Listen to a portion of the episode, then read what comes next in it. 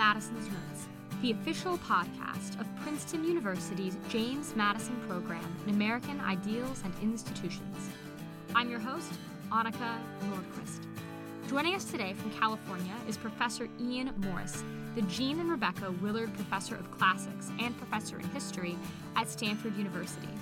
In twenty eleven, he wrote Why the West Rules—for Now, which won a slew of awards, was named as one of the books of the year by publications ranging from Foreign Affairs to the New York Times, and has been translated into thirteen languages. Today, we're here to discuss his most recent book, which I can personally attest is just as gripping, Geography is Destiny, Britain and the World, a ten thousand year History, a book he wrote in the wake of Brexit. We recorded this discussion actually shortly before the death of Queen Elizabeth, and in her wake, I think a discussion of the history of Britain and her empire is all the more timely. Lastly, I should perhaps disclose that I had the very great honor of studying with Professor Morris during my undergraduate years, and I hope that you enjoy this discussion as much as I did his lectures. And with no further ado, let's dig in. Ian, welcome to the show. Well, thanks for having me on. Uh, I want to kick off this interview because uh, I think there's kind of an elephant in the room, uh, which is the title of your book, Geography is Destiny.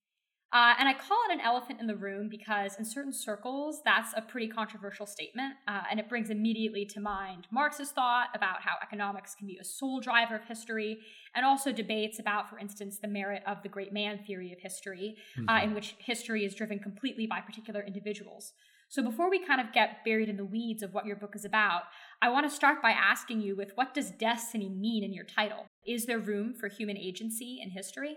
Yeah, well, I think that's that's kind of the, the thing that I really wrote the book to try to explore. I, I'd written mm. a series of books going back about ten, fifteen years now, trying to scale up and look at the whole of human history across tens of thousands of years and say, are there big patterns that we can see? And if there are, um, can we predict where the big patterns might take us next? And if we can, can we also predict what kind of forces might disrupt these patterns and lead history to go off down a completely unexpected direction, which, yeah, goodness knows, it's done that plenty of times in the past. So I'd written these books, um, scaling up and looking at bigger and bigger things. But all the time while I was writing, there's this little sort of professional historian voice in my head.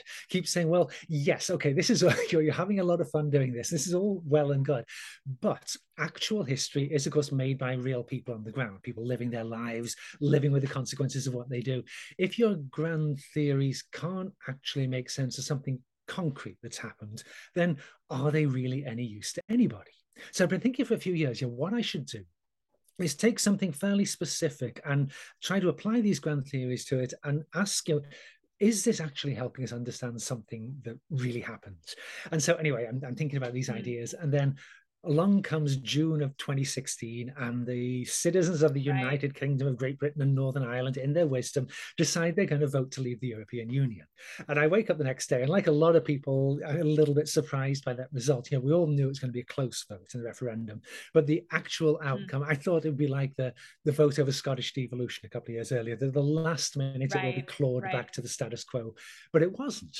And so it just it becomes mm. very obvious to me, oh, like this is like a perfect test case for these grand theories. Does looking at a big chunk of time, um, does that help you understand what actually happened here? And if it does, yeah, what, what does it tell us? Like you were asking, what does it tell us about human agency and the interplay between these vast impersonal forces of geography and the sort of very important persons living on the ground? And so, yeah, you won't be surprised to hear I decided that the, the big picture, of course, does tell us something about what happened. I wouldn't have written right. a book otherwise. uh, and but so, yeah, it led me into thinking a lot more about exactly this question. Um, so, okay, so geography is destiny in some sense. I think everybody would agree in some sense geography is destiny. Then the question becomes, well, how how far is it destiny, and what exactly does mm. destiny mean? And so that, in a sense, that's what the book's about. And you start, so you're talking about this debate that goes on over the course of Britain's history. And you start this debate ten thousand years ago, as you say in your subtitle, which I think to most people, most people interpret that as just sort of a, a synonym for a really, really long time, like longer than I really understand. Um, but I know you, and I've read your book, and I know you've thought more carefully about it than just subbing in a, a long time for a specific number. So what exactly happened ten thousand years ago that leads you to begin your discussion of this debate here? Yeah, well, of course, I mean, you, you're quite right. When ten thousand is a very well-established expression for just a, a lot. Like the ancient yeah. Greeks, as you know, yeah, there's the myriados, which you know, literally means ten thousand, but actually just means a lot. But in this case, there is a, a reason for that specific number. That That's the point about ten thousand years ago, is the point when, um, after the Ice Age ends and the glaciers start melting, sea levels start rising, that's the point when the British Isles begin to be physically separated from the continent of Europe. And that, I, I realised as I started thinking about these problems, that is really what the whole issue is about, because like the whole of British history has been driven by these two geographical facts, one of them being that the British Isles are islands, and not surprisingly, British Isles are islands, so insularity is an important part of the story. But the other part of the story is that they're only just islands, and it's only just over twenty miles to get from Dover to Calais. It's only about a dozen miles or so to get from Scotland to Ireland. They are islands, but they're very, very close to the European mainland. And I realized that the whole of this ten thousand year story, admittedly in ways that change, but still the whole of the story is driven by the back and forth between these two principles, insularity and proximity. And this sort of issue about you know, real people interacting with the vast impersonal forces, the way it played out is all the time, um, people have to come to terms with the fact that they are living on islands, but these islands are very close to Europe. Which of these two geographical facts are we going to um, sort of lean toward? Which are we going to embrace? And it's like British history, in a sense, has been this ten thousand year argument over these two principles. And of course, once you start looking at it like that, then, well, yes, of course, Brexit makes complete sense. It's not like um, you know, the way some people saw Brexit was it, it was this, you know, this moment of madness where you know, yokels with pitchforks drag the British off the cliff into the pit of darkness, and which, looking at it in the long-term way, well, no, that's just plain ridiculous. And of course, then other people look at it and say, well, joining the European Union, nineteen seventy-three, that was the moment of madness when you know, effete, snobbish elites who like to sit around drinking claret drag the sturdy British yeomanry into the European Union and lie about the whole thing. And so now twenty sixteen is about getting rid of that moment of madness. And neither of those points of view is true. Um, you can trace, at least in principle, going back ten thousand years, how this debate has worked out. And you can actually trace it in writing back two thousand years to Tacitus, and you know, writes the first extended surviving discussions of the British and, and as the Romans conquer them. And already these arguments are absolute front and centre in Tacitus's account. So yeah, it's, it, it all goes back a really long way, right to the beginning of the story.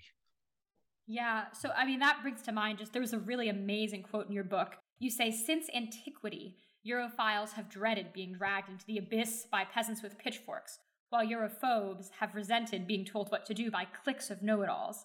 And so it's just, it's such a funny parallel, um, you know, as someone who is familiar with both Roman and British history, who's enjoyed studying both, you do draw a really interesting parallel between the way that Britons talked about their relationship to Rome and the way that, that Britons now talk about their relationship to Europe.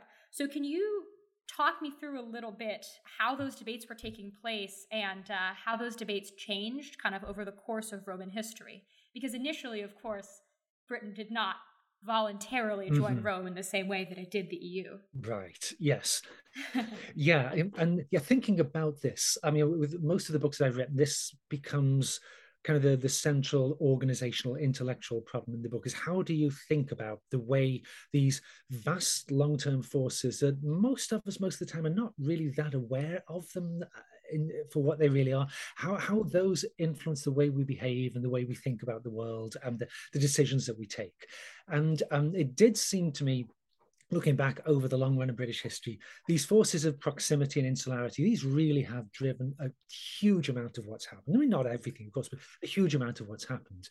And yet, when you look at what people are actually saying about things, so going back, you know, you can go back two thousand years to the Roman period, or you could look at what they were saying in twenty sixteen in the Brexit debates. Hardly anybody actually talks about geography, even though it seems to me glaringly obvious. Geography, the meanings of geography and how these are changing, that's what's driving the problems of the time. What people actually talk about, which of course makes complete sense when you think about it. You don't talk about this deep hidden force driving the story along. What you talk about is the way the deep hidden forces impact you in your everyday life. And so very little discussion of proximity and insularity, but I'm going all the way from the, the, the Britons that Tacitus was talking about right through to Nigel Farage in twenty sixteen. They all talk about the same five things. Um, this, um, the, the five issues, and Farage actually identified these five issues, but then you see them going back way, way into the past. So identity is one of them. And these are all they're sort of conceived in normative terms. So it's not like you're actually asking a factual question about who are the British people. It's more who should the British people be and who should not be British people. So identity is one of them. Mobility is another. You know, who should be moving around and do we like the way it currently is? Prosperity is the third. And how much wealth do we want to have and how should it be distributed? Um, security is the fourth of these things. You know, how much violence should there be? Who should be in charge of the violence? What can be done about this? And then finally, sovereignty. You know, who should be in charge in the British Isles?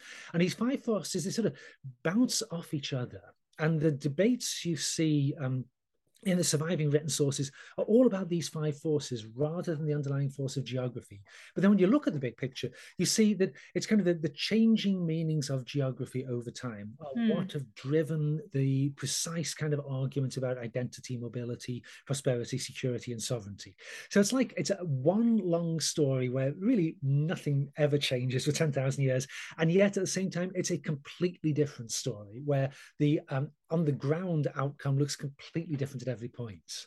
And you've alluded several times to the changing meanings of geography, which is a big theme of your book. And I'd like to really draw it out and talk about it a little bit more, because Britain has had kind of this bell curve, I guess, history, right? It, it was a backwater for a long time, and then it rose to just fantastic prominence, the largest kind of unified uh, political force the world history has ever seen still. And then now it's, you know, it's still a serious major power, but it's sort of been overtaken by the U S and China in terms of like true global preeminence. So what about, obviously its geography has remained the same, but what about the meaning of geography has changed over the course of time to produce that kind of curve of history? Yeah, well, th- this, again, this is something I spend a lot of time in my books thinking about yeah. this. 'Cause, um, it's a big one. Yeah, when, when it first started to, to occur, I wrote a book called Why the West Rules—for Now that came out in twenty ten. Yeah. And that was really yeah. about, you know, why did this relatively small group of nations around the shores of the North Atlantic in the last two hundred years basically take over the whole planet in a way no one had ever done anything like this before. And when I started writing that book, I, I kind of, I, I tend to be very impetuous when writing books. I just charge into them, make a few notes on the back of an envelope. Think, ah, I got it all figured out, in I go. And I get uh, like a chapter or so in and realize, oh boy, do I not know what I'm talking about here? I'm so over my head here. And so it was while I was writing that book, it gradually dawned on me, the further I got into that book, I realized, oh, you know, everything I'm discussing in this book, I seem to end up saying geography is the important thing here. Mm. And so then it dawned on me, I need to go back to the start and redo the introduction and actually say this. Um, but also kept thinking, well, how can that be the case that we've seen these great shifts in the distribution of global wealth and power? How can that be if geography is actually the driver? Because like you say, of course, once the coastlines and everything starts settling down after the Ice Age by about six thousand B C, the geography hasn't changed that much. I mean, climate and things obviously have seen significant changes, but mm. the physical geography hasn't changed that much. So why, if geography is a driver, is the outcome such a mess? And so history is, is so complicated. And um, I, this is, again, one of these things, the minute you start thinking about it, the answer becomes very obvious. Of course, geography is driving history and history is complicated, but that's because geography is also complicated. The, the, the physical geography stays much the same, but what it means for people changes enormously over time. Um, yeah. And all kinds of different things change what the geography means. We'll say the, the classic case, again, British example, you know, through most of its history, Britain is this group of islands that are basically a big lump of coal with a bit of soil scattered thinly on the surface. And they're stuck out into the North Atlantic Ocean, which is a terrible place to be. It rains all the time. And so it's not surprising Britain is a backwater forever and ever. But then, you know, about two hundred, two hundred fifty years ago, British cracked the secret of using fossil fuels to power engines that can drive just about anything. Then all of a sudden, living on top of a lump of coal turns out to be a really good thing. Geography abruptly changes its meaning. Sticking out into the Atlantic Ocean means you've got um, direct access to the most important sea lanes in the world. The, the, the geography flip-flops very, very abruptly. And so that, that's a sort of driving force in the story in the new book, Geography's Destiny, that um, through most of its history, British Isles, they're basically, they're, they're the end of the world. So they're the levels of technology you've got, you know, the Atlantic Ocean, basically the Atlantic is an impassable barrier. So you're the edge of Europe. The English Channel, um, through most of history, uh, nobody, no military people ever talked about naval warfare in the way that we all do today. We always talk about control of the seas, command of the oceans. That was unthinkable, unimaginable concept until about the years fifteen hundred, sixteen hundred. Before that, anything that comes to one side of the English Channel can get to the other side, whether that's microbes or missionaries or merchants or soldiers, doesn't matter. Once they get to uh, once they get to Calais, they're coming to Dover if they feel like it, and there's nothing anybody can do to stop that. And so the, the great centres of wealth and power and innovation, these are through most of history. These are off down in the Mediterranean, the Middle East, India, China, and so you know, simplifying very crudely, but basically British history, it's about stuff rolls downhill from the great centres, the great hills off in the Middle East and places like that, rolls downhill, comes northwest across Europe, gets to the English Channel. It can always cross the English Channel, whatever it is, crosses the English Channel. English history is about dealing with what comes its way from the continent. Scottish, Welsh, and Irish history is about dealing with what come their way from England. And that is the basic story. And you know, huge permutations between eight thousand B C and fifteen hundred A D, you know, Henry the Eighth coming out of the throne. A lot has changed in between, of course. Yeah. But the basic story actually really hasn't changed. Um, and what changes it is this technological and organizational revolution you get with Henry, Elizabeth, um, and particularly the seventeenth century rulers. So you've now got ships, these galleons, that can stay at sea for months at a stretch. You actually can close the channel now if you really, really want to do it, build enough ships. You can blockade Spanish fleets in their harbours, stop them crossing the English Channel, because the English get away with this in fifteen eighty-eight with the Armada. But that's actually more by luck than anything. It's not until well into the seventeenth century that they really figure out how to do it. You can do this, and you can build ships that will cross the Atlantic Ocean pretty reliably, some sink, of course, but pretty reliably, open up this global network of trade. You can do this if you want to. And that's kind of the big thing, that um, in addition to the technological revolution, you've got to have an organizational revolution to make this possible. You've got to have governments powerful enough to pay for these fleets, which means, of course, governments strong enough to put their hands in your pocket and take all the money out. Otherwise, right, they can't do it. And, you know, not surprisingly, then as now, not everyone is thrilled with tax and spend governments. And so there's a lot of resistance to this. And also governments that will give power and influence to merchants, who are like the scummiest people imaginable to most of the landed aristocracy. A lot of people really don't like this. And in a lot of ways, the English Civil War in the seventeenth century, these, these wars, they are largely about this question of what kind of government do we want to have here? Um, And like a lot of these bitter ide- ideological disputes, the, I mean, if there is anything funny about the English Civil War, which was not a funny thing at all, but there is anything kind of funny about it, it's how it sort of didn't matter in a way who won, because the yeah, Parliament and the Crown, they both come to more or less the same conclusion. We've got to have some way to raise large amounts of money, build great big fleets, really put the weight of the nation behind the merchants. And it's like we're making a decision. We're going to stop trying to be a first-rate European power. We're going to distance ourselves from Europe as much as we can. And instead, we're going to become a first-rate global power. And our only interest in Europe is basically to be troublemakers, because like the, the British nightmare becomes the idea that one one continental power, Spain, Spain or France or Germans eventually, uh, Soviets, might come to dominate the whole continent, got no serious rivals there, and can concentrate on building fleets that will challenge the English at sea and break their power. So governments in London become interested in Europe solely to make trouble. And they come up with this concept, a very famous concept, the balance of power, that um, we're not interested in winning wars on the continent. We just want to make sure nobody else wins. um, and so anytime there's a power or a coalition that looks strong enough to dominate the continent, we throw our weight in against them. It doesn't matter who they are. We can be friends with the, the, the Muslim Turks if we need to be, if that's what it'll do to stop the French becoming top dog. we'll do that. So the, the complete strategic revolution in British thinking. And um, so this is this, this thing about you know, the role of agency, because like geography, the changing meanings of geography provide these opportunities to British leaders in the seventeenth century, but they don't have to take advantage of them. If the Civil War had gone differently, they might well not have done. Britain would have become one of several competing European powers, all with a significant stake overseas, but would not have become this global giant, colossus that it does become. So they embrace this vision of the world, this um, London-centric maritime vision, for about two hundred years, about seventeen hundred to nineteen hundred. Um, it's, it's a heck of a scramble, but they make it work. It's very difficult. They're constantly fumbling, but they make it work. Britain becomes the richest, most important, powerful country in the world, which really is you know, against all the odds. I don't think anybody would have predicted that in eight thousand B C. um, so they, they do that. But then it's like the same things that sort of pushed the British to the top of the heap, then pushed them off again in the twentieth century, or mm. late nineteenth, twentieth centuries, that the world continues shrinking as technology keeps improving, organizations get bigger and bigger. You know, Britain is dominating the North Atlantic, and from there, a global economy centered on London. Um, in order to make money off it, you've got to have people able to buy your goods. So it's kind of in the interest of the British, because this is a very contemporary debate as well over free trade. Right. It's in the interest right. of the British to see the Americans and Germans getting richer, buying more British railroads and all, all this kind of stuff, making the British richer and richer, which succeeds spectacularly well.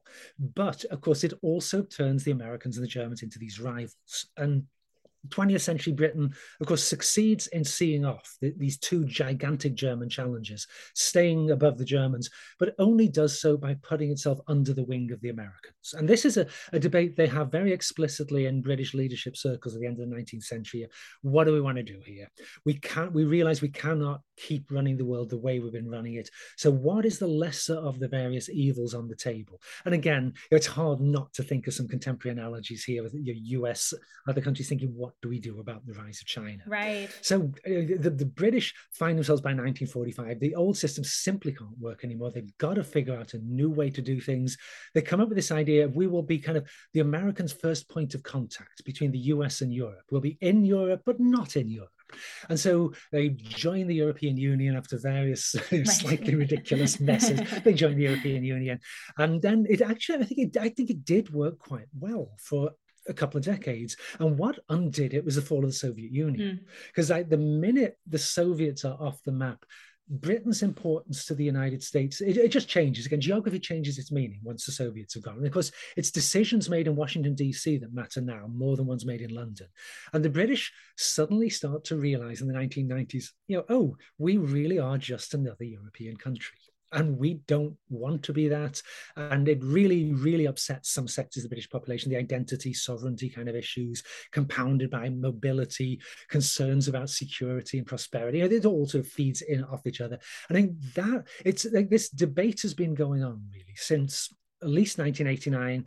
Probably nineteen seventy-three, probably the late nineteen fifties, really.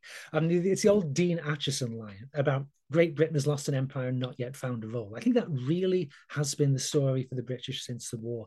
Having seen all these really old grand strategies fall by the wayside, partly because they were so successful, but they fall by the wayside. What do we put in its place? What is the big question? Is the big question, how do we position ourselves relative to Europe? Or is it, how do we position ourselves relative to the Americans? Mm. Or is it, how do we position ourselves relative to the Chinese? And my, my guess at the end of the book, my guess is that when historians look back on Brexit fifty, sixty years from now, what they will ask is, how did this position the British relative to the rise of Chinese yeah. power? That is going to become the big question. Yeah, there's a, a lot of really interesting stuff to discuss there. And I'm particularly interested by your analysis that Britain was kind of defeated by its own success. And I want to follow up, I guess, that sort of leads very directly to asking more about the British Empire. Uh, because one of the interesting things is you've kind of just discussed how the British Empire's dissolution had to do kind of with security in the rise of World War Two. But in fact, the British Empire seemed as though it was kind of in the process of or ripe to dissolve before, certainly before World War Two broke out, but even arguably there were cracks before World War One. Yes. And I'm wondering, kind of given your thesis uh, about how geography can kind of impact that, What is the role of geography in explaining that? Did the meaning of geography change in such a way that having a global empire was no longer advantageous? Yeah, I think that that really is the bottom line on this. Um, there's a great book written by a historian called John Darwin, this book called Unfinished Empire. And the thesis of this is that the British, um, the empire is just, it's sort of thrown together ad hoc, you know, because there's this famous line about creating the empire in a fit of absent-mindedness, which, you know, like most of these sort of taglines, that's absolutely ridiculous. And yet, there's this grain, that's a little element of truth in there as well. Now, the empire. I mean, wa- the Roman Empire, if anything, it was more ad hoc and also more famous. Uh, I, are there empires that are not ad hoc? Well, I think that's a good question. I think, yeah, there's very little conscious planning in these things. Yeah. So, yeah, this has been thrown together, these absurd um, variety yeah. and complexity of things going on. And um, it, it is interesting. You, you get reading books about the British Empire. And you know, I, I grew up in Britain. And um, there, you know, there were some people who were passionately opposed to the empire and critical of everything it stood for. Some people were very nostalgic and patriotic about the empire.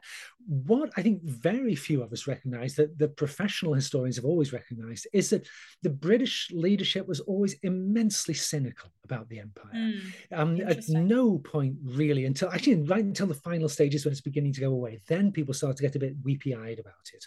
Um, but at no point during the, the period when the empire really was a profitable concern was anybody anything other than cynical about it. And the empire um, worked well, like say, say when, when the British start um, colonizing the east coast of, of the U S in the uh, seventeenth, eighteenth centuries.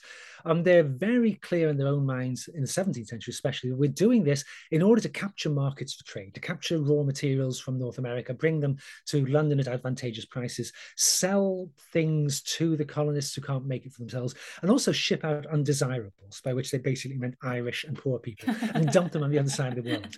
And for this, a, a militarily controlled empire, an empire of force and violence. This is what you need for that. And they're very strongly committed to this. And they're very clear about, you know, this is a profit-making enterprise. So the British government will never actually fund imperialism. We always leave that to people on the ground. They're going to have to figure that out for themselves. You know, if you want a colony, you want to turn Pennsylvania into a colony, go ahead, knock yourself out. Here's a royal charter. Now, just don't come to us with the bills. So they're very clear about this kind of thing. Um, eye on the profit at, at all times. And of course, eye on the strategic situation too. Uh, the, um, you know, the North American colonies are a way to keep the Spanish and the French out of these places too. Mm. But anytime that starts to change, people are more than willing to throw the whole thing under the bus. And um, we see this again and again and again. And of course, Adam Smith is the guy who first really points this out. The first volume of um, The Wealth of Nations comes out in seventeen seventy-six, because you're famous for several other things going on. And Smith says, you know, even before the American colonists' rebellion, Smith says, hey, you know what we should do? We should just let those guys go. Um, you know, the, our wealth comes from the size of our markets and the scale of the division of labor and specialization. That's all. It doesn't come from taxing Americans and telling them what to do. Let them go. And they will continue to buy British goods because ours are the best and the cheapest. They will continue to sell their stuff to us, their, their wood and fish and everything, because we will pay the best prices because we got the best and the cheapest goods, so we're making most money. We all win. And of course, everybody poo-poos this, you know, ridiculous academic nonsense. And um, it comes to the end of the American Revolutionary War, and you got all you know, guys who really know a lot, like Pitt the Elder, saying, you know, every gentleman in England will sell his estates and move to America now that the Americans have rebelled. Of course, that doesn't happen. And by the end of the seventeen eighties, trade is back to where it was in seventeen seventy-six, and it just keeps going and going. So there's all this wealth being made from this. But Smith sees really early on that um, you don't, you shouldn't be in the empire business necessarily to make money. And we see this coming up again and again and again. And you know, more and more factors start to impinge on this cost-benefit calculus. So like by nineteen twenty-two, um, when Ireland is in open rebellion against Britain, fighting in the streets, killings in the countryside, Winston Churchill, of all people, who you think tend to think of as an arch-reactionary imperialist, Winston Churchill says, the only way we can keep Ireland is um, by turning it into a bloodbath, fighting a bitter war with the Irish. It's not worth it. Mm. It's not worth it, above all, to our reputational cost with the Americans. Um, we should just let the Irish go, even though, you know, for like seven centuries at this point, this has been the thing we've been fighting desperately to prevent. Let them go. and of course the Irish, of course the Irish were making it very difficult not to let them go. The Irish get away, and um, the world doesn't end. Um, because Churchill has very different views about India. He's like the arch imperialist on India. And I, again, like, when I was a kid, I assumed everybody back in the nineteen thirties probably thought like Churchill in Britain. It turns out they didn't. You know, the leader of the Conservative Party, his own party head, said that Winston has gone absolutely mad on India. Nobody else thinks the way he does about the Indians. And so they, I mean, they're saying, you know, when the British kind of cut and run in nineteen forty-seven, which was a disastrous and disgraceful thing to do um, from India, but it was not something that just suddenly popped up. I mean, a bit like Brexit, it had a long history, and people have been talking very seriously about, is it really worth it to hang on in these places that don't want us and make us look bad with our allies? Is it actually paying for itself? And you get this theory becomes very popular right after World War Two. The, the, the ideal thing to do is you look at these various freedom fighters you've got locked up on the Gold Coast and Kenya and other places. You look at these guys you got in prison and you pick out a couple of good ones, a couple of good natives, they would say, and you anoint these people as no longer being revolutionaries, but now as being nationalists and patriots. And the British will now work with these people. And if those people get in charge after independence, then um, they will be coming to London for capital for their new industries. They'll be coming to London to get advice from businessmen. They will just carry on working with Britain, but Britain won't have to pay for the cost of the empire anymore. Maybe this is actually a good thing. And so you know, it's remarkable how flexible the British were about it, and how little um, uproar there was in the nineteen sixties when Labour governments just announced, that's it, we're done. We're no longer going to have a presence east of Suez. We're pulling back out of everything. And it's not like in, in France during the wars in Algeria when there's fighting mm. in the streets in Paris over should we be you know, fighting to the last ditch to save Algeria. British basically said, yeah, whatever. uh, so it's an extraordinary story. I mean, so yeah, rather long and rambling answer there, but it, it's just such an interesting thing. And I think very much it's the, these changing meanings of geography, changing what the value of the empire is to London. Yeah, I guess I guess to drop back to the ancient world, because it's interesting to hear you characterize the British Empire in that way. And it reminds me kind of of historical, maybe not debates, but discussions about the differences between Roman and Greek ways of imperialism and colonialism, and how the Greeks started colonies, or even actually, I guess you could say the same about the Carthaginians, kind of maybe is a better parallel with the sort of very commercially based kind of colonies that eventually kind of grow and become larger imperial powers unto themselves, versus the Romans kind of go out, kill them all, you know, and the more kind of classic what people think of when they think like what an em- what empire building means. I guess, would you say that Britain is kind of a combination thereof, or of, of those kind of two methods? Because I think I traditionally would have mm-hmm. thought of it more in the vein of the Roman, we're going off and conquering you.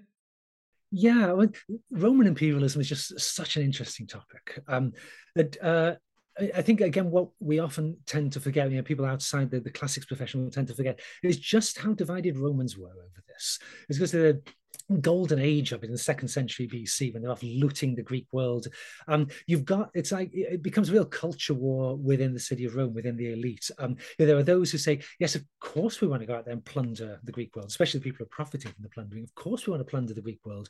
And of course we want to absorb the Greek world, um, if that's the way to make most profits out of it. Then other Romans saying, um, I mean, actually this parallels quite closely a lot of the debate in eighteenth century Britain, when the British start getting more involved in India. Romans saying, becoming imperialists, this will corrupt us. This is this flow of wealth. It's not decent wealth that we've earned for ourselves. And you know, again, as an eighteenth century Britain, the, you know, the stereotype image of decent wealth is some guy behind a plough, you know, they're ploughing his field somewhere. It's not that sort of thing. This is ill-gotten gains. And um, in the British Parliament, they would talk about Asiatic luxury. It will corrupt our elite, mm. very much what the Romans say. And actually, I guess another close parallel. That's, yeah, a shocking, shocking parallel, yeah. Well, the, the U S and Mexico in the nineteenth century, um, mm. there was very, very similar arguments about this. It becomes fairly clear before the end of the nineteenth century, if the United States wants to annex Mexico, there's not a lot of people around who are going to be able to stop it. Um, but of course the big pushback, especially before the Civil War, was we'll bring these um, sort of imperialist ways of thinking into the country, and this will be this boon to the slave states, and it will sort of tear our country apart. So I think these sorts of arguments, um, I would guess that probably the same arguments are going to be there in every empire that's ever been created, mm. but where the emphasis falls, of course, is going to differ a lot. And so, yeah, with the Greek world, and until you get to um, Philip and Alexander um, in the fourth century, conquering the Persian Empire, creating gigantic territorial empires, this kind of isn't an option for them. Although on a very small scale, because they do have similar sorts of arguments. And should we be planting small colonies that basically just steal some local people's land and then trade and, and get rich that way? Or should we be trying to carve out whole new city-states and um, swallow up other city-states into the state of Athens? So yeah, I think a lot of the same arguments just keep coming up, but the, the nuances are different in each place. That is really fascinating. And I, I guess to draw this back to uh, to discussing the E U, in your book, you talk about kind of various iterations of European unions. And we've kind of talked a lot about Rome, which Britain did not enter willingly and also did not exit willingly, interestingly. Um, but the next kind of big one is Rome part two, being the Catholic Church. Um, and the Catholic Church in Rome is sort of a more uh, more exact parallel, as you kind of draw out in your book. Britain decides to come in, and Britain also decides to leave. Can you talk to me a little bit and explain how that parallel came about? Yeah, well, when I started writing Geography is Destiny, um, people would often ask me, so, okay, you're writing this historical book leading up to, to Brexit. So what are the analogies? What has there been that's happened before that's like Brexit? And a lot of people would say, of course, the exit from the Roman Empire. And for a while in twenty sixteen, uh, this is quite a, a big op-ed writer's thing. We talk about this guy Carausius, so otherwise nobody's ever heard of Carausius. But in two eighty-six A D, he takes Britain out of the Roman Empire and it gets pulled back in again. But so there'll be a lot of talk about this. Mm. But of course, as you say, that is actually not a very good analogy at all. The Roman Empire, um, whether you think on balance it was a positive or a negative thing for its subjects, it was an empire of violence. It was an empire in the real sense. And anyway, I'd say an empire, an empire is something created by force and maintained by force. And if it ceases to rest on a basis of violence, then it's begun to turn into something else. And the Roman Empire was like that. The British Empire was like that. And I think actually a lot of the, you know, a lot of historians uh, have become very, very critical of the British Empire in the last twenty years or so.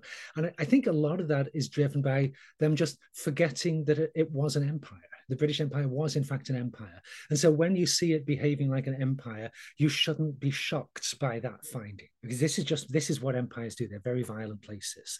But the E U, of course, E U is not an empire.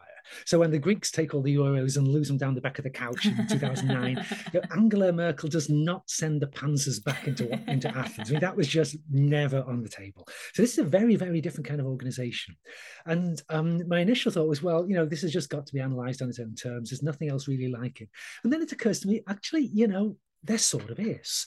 Um, and this, as you were saying, this is the coming of the Roman Catholic Church, coming back to Britain, uh, to, to onto Kent initially in the year five ninety-seven. And it's brought not by Julius Caesar and his legions, but by one monk, Augustine, an Italian guy, who's got like twenty some other monks come with him. They are the invading army. And it's a, an empire, it's like an empire, empire of the mind, an empire of goodwill, a kind of soft power basis. So, yeah, we, you know, empires, classic empires, these are based on the hard power, military power, economic power. Um, if you don't do what the empire says, it will hurt you. Either it'll come in and crucify you all, which, you know, obviously hurts, or it can exert economic power on you. It can bankrupt you. It can starve you. These are really bad things. Whereas an empire of soft power like the E U, uh, or the Catholic Church for that matter, they don't get you to do what they want you to do by threatening you. They get you to do what they want you to do by making you want to want what they want. That's how these things work. And of course, Catholic Church, what can it do to make you want what it wants? Well, it has the fate of your eternal soul in its hands. It wants to save your soul from the forces of darkness so you can live in paradise forever and ever. Shouldn't you want that too? Wouldn't that be a good idea? If the Catholics can know how to get that, shouldn't you want that too? And um, this is this is their, their sales pitch, basically, when they arrive in England. They come to these pagan Anglo-Saxon kings and say, good news, we can save your eternal soul. You're just going to sign on the dotted line. And the, the kings take a look at this, and they're thinking, of course, they're thinking about identity, mobility, prosperity, security, sovereignty. So they take a look at this and say, well, this is this is a good deal, yeah, but there are these other little bits in the small print here, like prosperity. Uh, you're going to come in here and you're going to persuade my noblemen to give you huge chunks of my mm. kingdom uh, in order to get a better deal with God. You'll get monks praying for your soul while you're in purgatory, this kind of thing. You're going to take over a lot of our prosperity. You're going to take over a lot of our sovereignty. You're going to have canon law for your people. These Italians are coming in here. You're going to interfere with my attempts to run my kingdom. You're going to transform our identity as we go from pagan Anglo-Saxons to Catholics. This is a major transformation. Just everything will change. And so, like the E U, when it gets going after World War Two, um, this organization, because the E U founded in the Treaty of Rome, it's always Rome. Um, this organization based in Rome is offering a deal to people saying, okay, in this deal, you give up some of your prosperity, security, and the rest. In return, you get back more prosperity. You join the E U, you join the coal and steel um, community initially. You will make so much more money than if you tried to trade coal and steel just as France or Belgium or whatever. You give up some of your identity, but you get to be part of a larger, greater identity, the European identity, the, the Catholic Christian identity. Um, sovereignty, yeah, you're giving up some of that, but look at all the stuff you get. If you become a Christian king in Kent, you now start getting invited to the Christian conferences, which you're never going to come to if you're pagan. And the conferences are where all the deals happen. You will be offered the hand of a Christian princess in marriage. Now you're joining into these super powerful continental Christian families. That is never going to happen if you stay pagan. We will provide you with educated clerics who can read and write, can organize tax codes for you and raise money other than by just plundering people. You can have an organized systematic taxes within your country, your prosperity will start to go up. All these things they're offering. And one by one, um, Anglo-Saxon kings in England start saying, you know, I think the pluses of joining the original European Union, Catholic Church, the pluses do outweigh the minuses. And they flip-flop, a bit like the British with Brexit. People come and go and they can't make up their mind and all kinds of things go on. Um, but uh, more and more, they start joining up. And it's like this snowballing thing, again, very like the E U in modern Europe. The more um, Anglo-Saxon kingdoms that join the Catholic Church, the more advantageous it becomes for you to join. And the higher the price comes for staying out. And so it only takes them about seventy-five years to roll up pretty much the whole of the Anglo-Saxon kingdoms.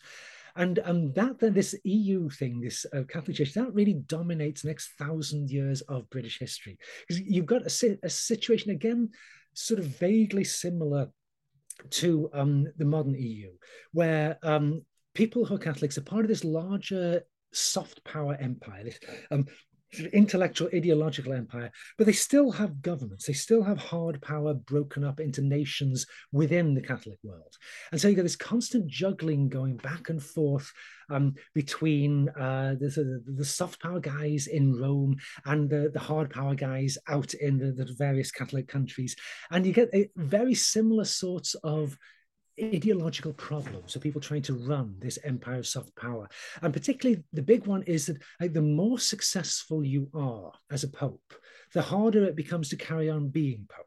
Like, the more you're able to tell the King of England to do what you say, and the more the King knuckles under and does it, the less believable it becomes that you, the Pope, are the heir of Jesus and Saint Peter and have committed yourself to chastity, especially the chastity thing, poverty, all these other things, which popes are clearly not doing this. Uh, and so you get these constant uprisings, um, you know, a bit like the Eurosceptics again after the Second World War, constant uprisings within the church and people trying to leave um, leave the church. Of course, there's a million differences too, but it seemed to me in all sorts of weird and sometimes kind of comical ways, these two organizations are rather similar.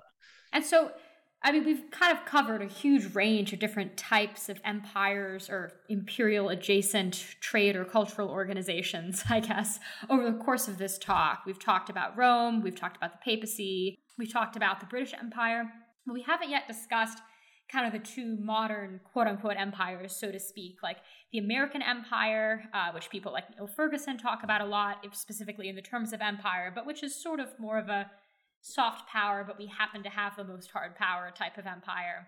And then the Chinese kind of rising power, and particularly, which they're trying to uh, use the Belt and Road Initiative in particular to kind of beef up um, across the world. So how would you say that those two kind of the American empire-ish, which is is established, versus the Chinese who are rising and uh, seem to have pretty clear imperial ambitions, how would you say that those compare and contrast to the mm. other kinds of empires that we've talked about over the course of this conversation?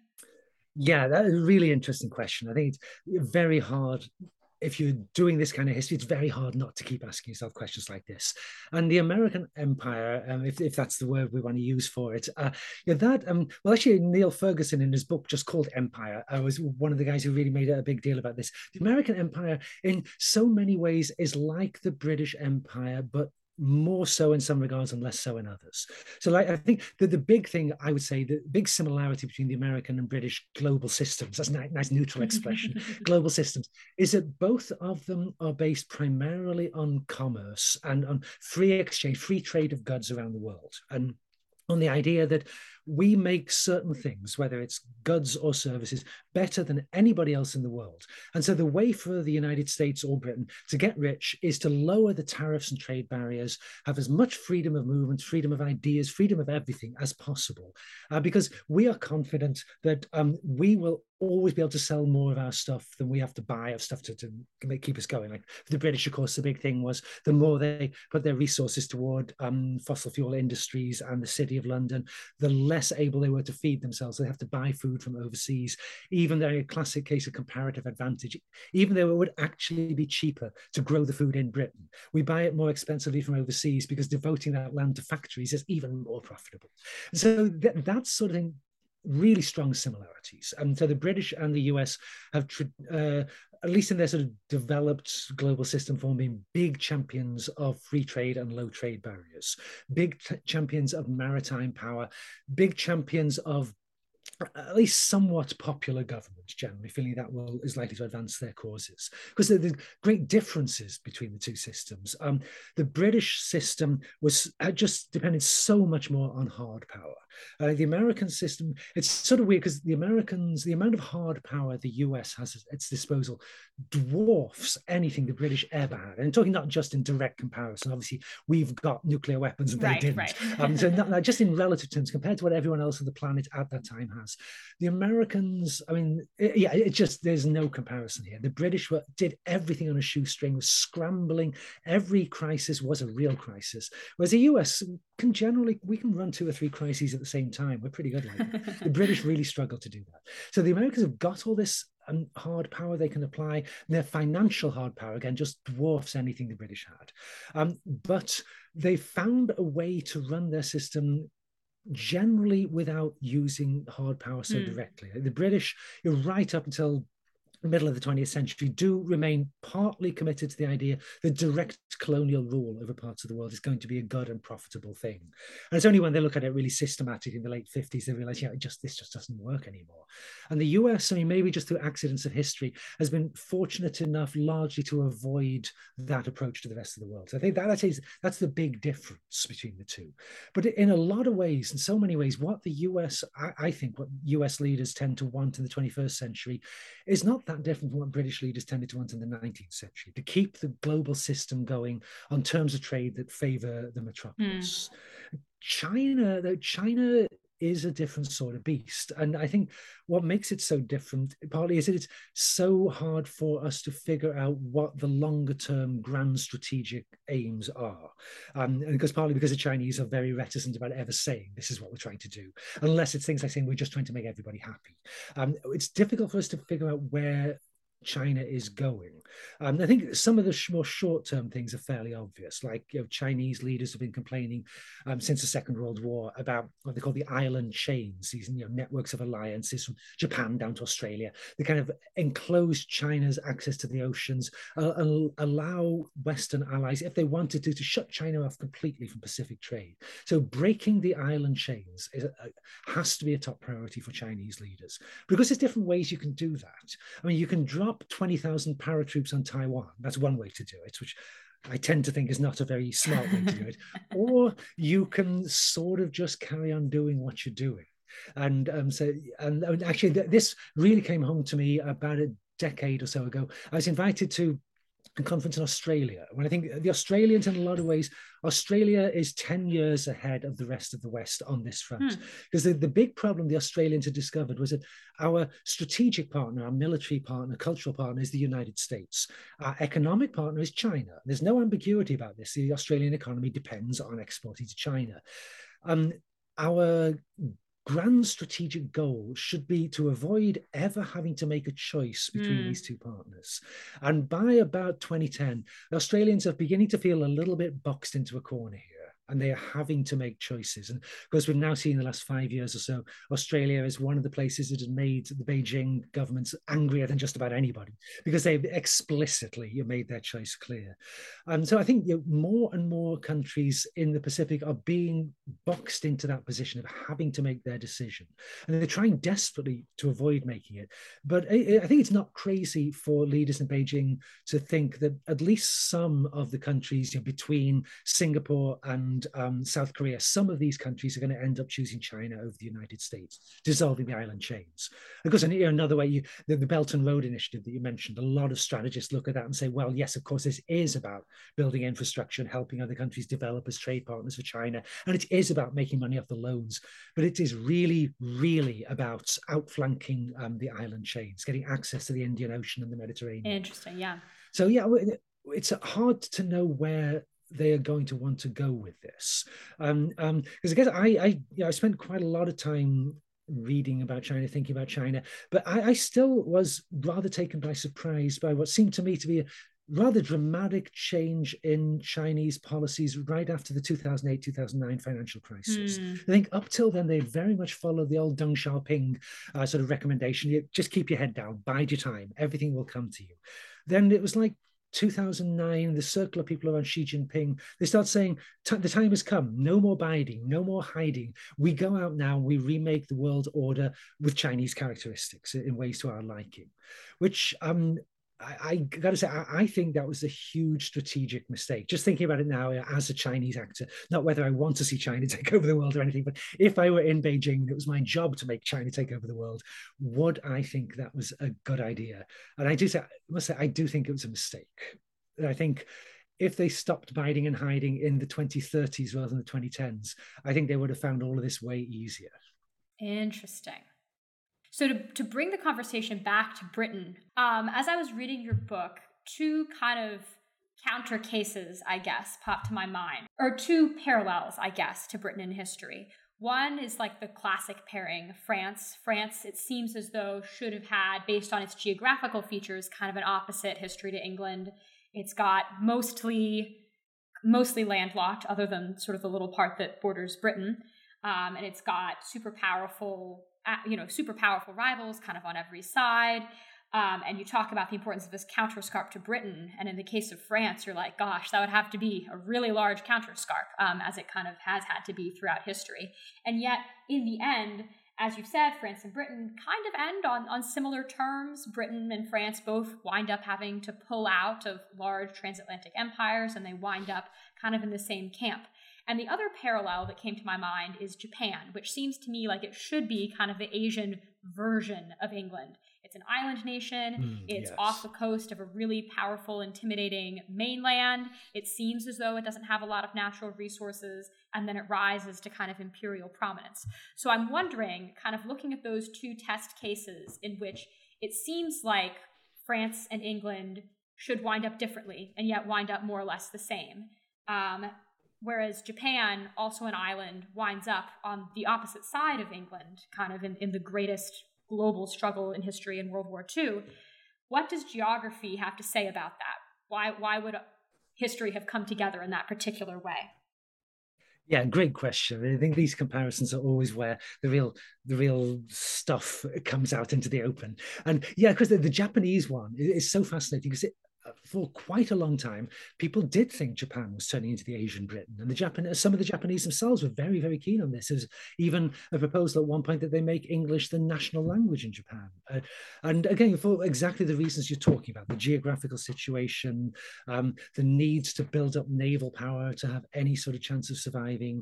And um, Japan really seemed to be going down the British road. The, the, famously, the first actual binding naval alliance the British ever made was in nineteen oh two with Japan.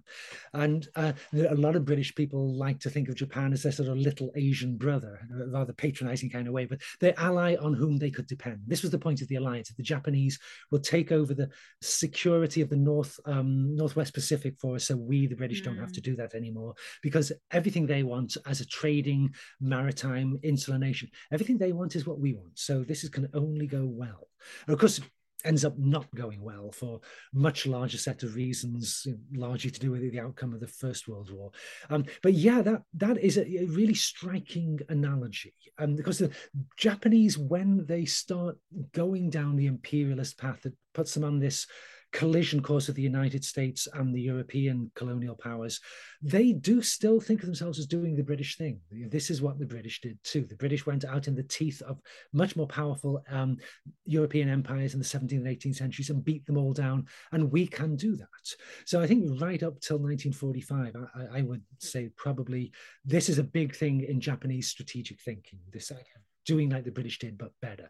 And then it's defeated so devastatingly in nineteen forty-five. That is simply off the table for ever and ever, or, or at least as close as ever as we get with historical things.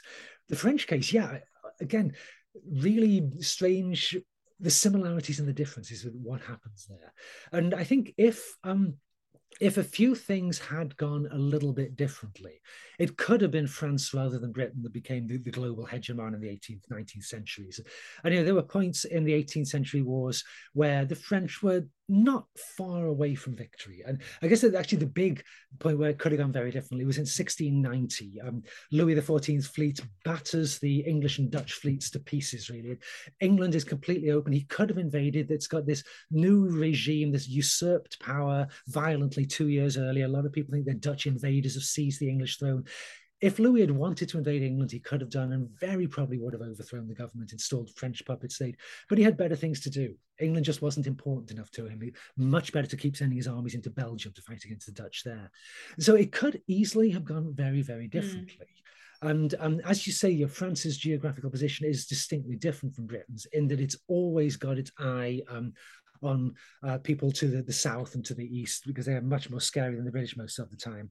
And um, in order to become an alternate reality where you get the French Empire bestriding the world like a colossus instead of the British, they would have to have achieved, I mean, basically the, the goal that Louis the fourteenth set himself at the end of the seventeenth century, achieve land-based dominance, smash up everybody so badly they can no longer threaten you. Right. And then you can concentrate all your resources on strangling the British, um, which of course is again what Napoleon tries to do. And he comes, in some ways, he comes even closer um, than any of the earlier French guys. So again, yeah, I think there's a, there is an easy to imagine counterfactual world in which it could have been the French who come out on top in Europe rather than the British in the nineteenth century. It wouldn't have been the same world, except now we all talk about Paris rather than London. It, you know, it would have been different because of France's position on the continent, no doubt about that. But um, yeah, it's like, again, this whole thing about what does it mean to say that geography is destiny? Um, I think it means geography sets the limits on what you can do and provides the opportunities on what you might do. But then it's up to you to decide whether you're going to take advantage of these things.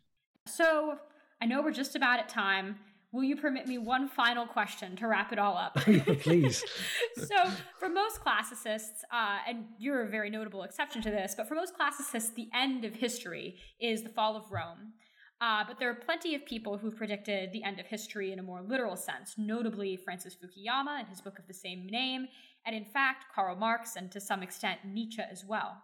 So my question for you to, to cap this off is, can history end? Or more specifically, when people think, uh, people think that the pace of technological innovation is such that geography will be rendered obsolete. So I guess, first, do you think that's possible? And second, if it did happen, would that kind of, in your book, finally be the end of history? Yes. Yeah, interesting question. Yeah, I think um, because if you're going to talk about the end of history, uh, then you also have to think about w- what is the start of history. I think if you've got, you've got to have some idea of what you mean when you talk about history. And I think often um, the sort of end of history, the, the champions at the end of history, they're a little bit vague about what history actually right. is. And so, I mean, I would say that history, it becomes meaningful to talk about history when you get human beings more or less like us in the world, which is something that um, anthropologists debate bitterly, they're very quarrelsome lot, debate bitterly about when that happened. But it's sort of somewhere between about forty-five thousand years ago and maybe three hundred thousand years ago, across that period, you start to get animals that behave in ways that are increasingly like mm. us. And if that's the beginning of history, then the end of history will be a world where that's no longer the case. And that, um, when Frank Fukuyama talked about the end of history, he obviously was talking about something very, very different. He's talking about the end of ideological conflict, which, um, I, much as I admire that, that book, I would say that's, that just strikes me as a really peculiar yeah. definition yeah, of yeah. history. It's yeah, a funny yeah. way to look at it. And it, um, but it's a good title for a book, yeah. so you know, all, all is forgiven. Can't fault that. and, and Marx, of course, Marx, again, a different sort of end of history, the, the end of class struggle, the creation of a world, um, a, a socialist world run by, by and for the proletariat. And so all kinds of things go away, but thinking human beings very much don't go away. So again, I think that's just a very different way of thinking about history. Um, and so you know, because I tend to think of history as a thing that begins with the evolution of fully modern human beings, I tend to think about the end of it as being the end of fully modern human beings. And um, just you know, a slightly depressing thing to think about, except that, you know, ninety percent, ninety some percent of all the species of animals that have ever existed are now extinct. What could possibly make us think we're the exception to the rule, that we are never going to go extinct? And that is just extraordinary piece of delusional thinking, I would say. And um, there's a number of ways that are easy to imagine that we might go extinct. The problem is, of course, um, very few species have probably been able to imagine their own extinction. So again, no reason to think why we will be the first one that does. But uh, obvious way we could go extinct, nuclear war. And I think there's a lot of things to worry about in the world today, global warming, all kinds of things, but nuclear war is still the number one existential threat for humanity. That is what we should all be focusing our energies on. So yeah, that's number one, where we all blow ourselves up.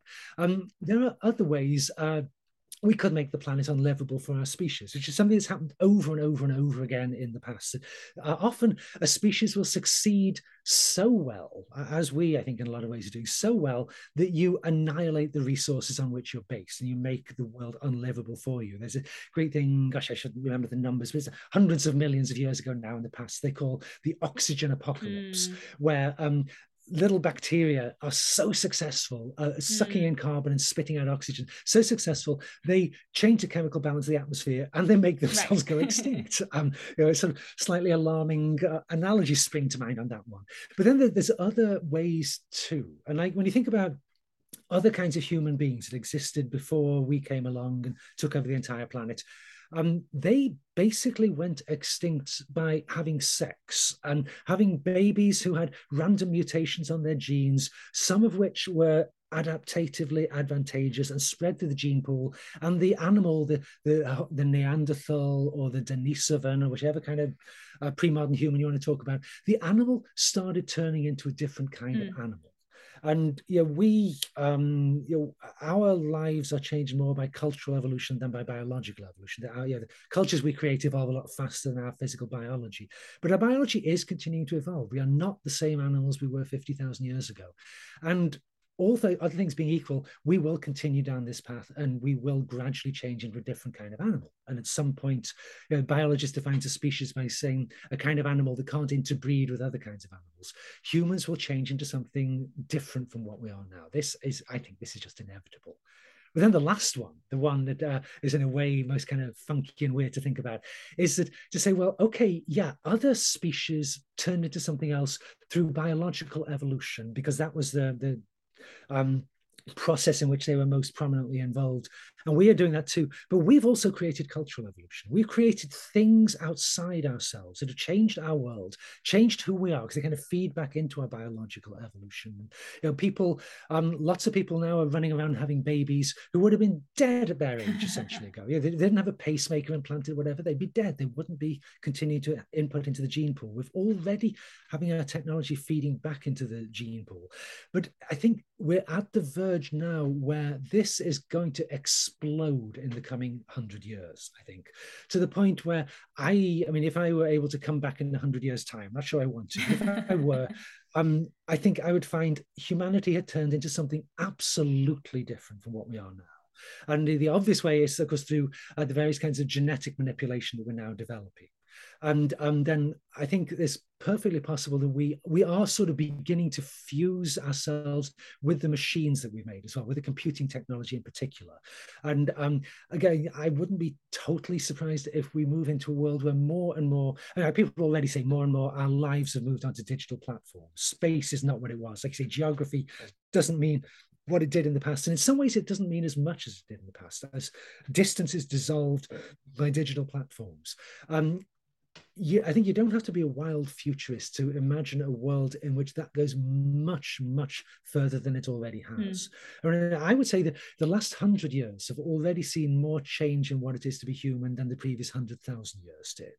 And you think if we could bring people you know, living a hundred years ago, drop them down in our age now, so much about us would astonish them, that we are, you know, we're four inches taller on average than people were one hundred years ago. We live on average more than thirty years longer. Um, we've got teeth, and our teeth might all be made out of plastic compounds and stuff, but we got teeth. You know, I'm now in my, my sixties, my early sixties, I hasten to add. But you know, I can go out, haul, I, you know, I live up in the Santa Cruz Mountains, always cutting down trees and hauling stuff around. I can haul this wood around. You know, my granddad couldn't have done this when he was sixty-two. He was a steel worker. He could not have done this. We've changed our bodies in so many ways already, but this is just scratching the surface. So I guess I would say we are, I, I, I would guess we are confronting the end of history, probably within your lifetime. Not mine, but yours. Maybe in a good way, maybe in a bad way. Maybe we will blow ourselves up in a nuclear war. Maybe you will be beamed up to some giant database in the sky. Who knows? But I think you know, by the time you come to the end of your three score years plus wow. ten, and then the next hundred you live on top of that, um, it's going to be a different planet.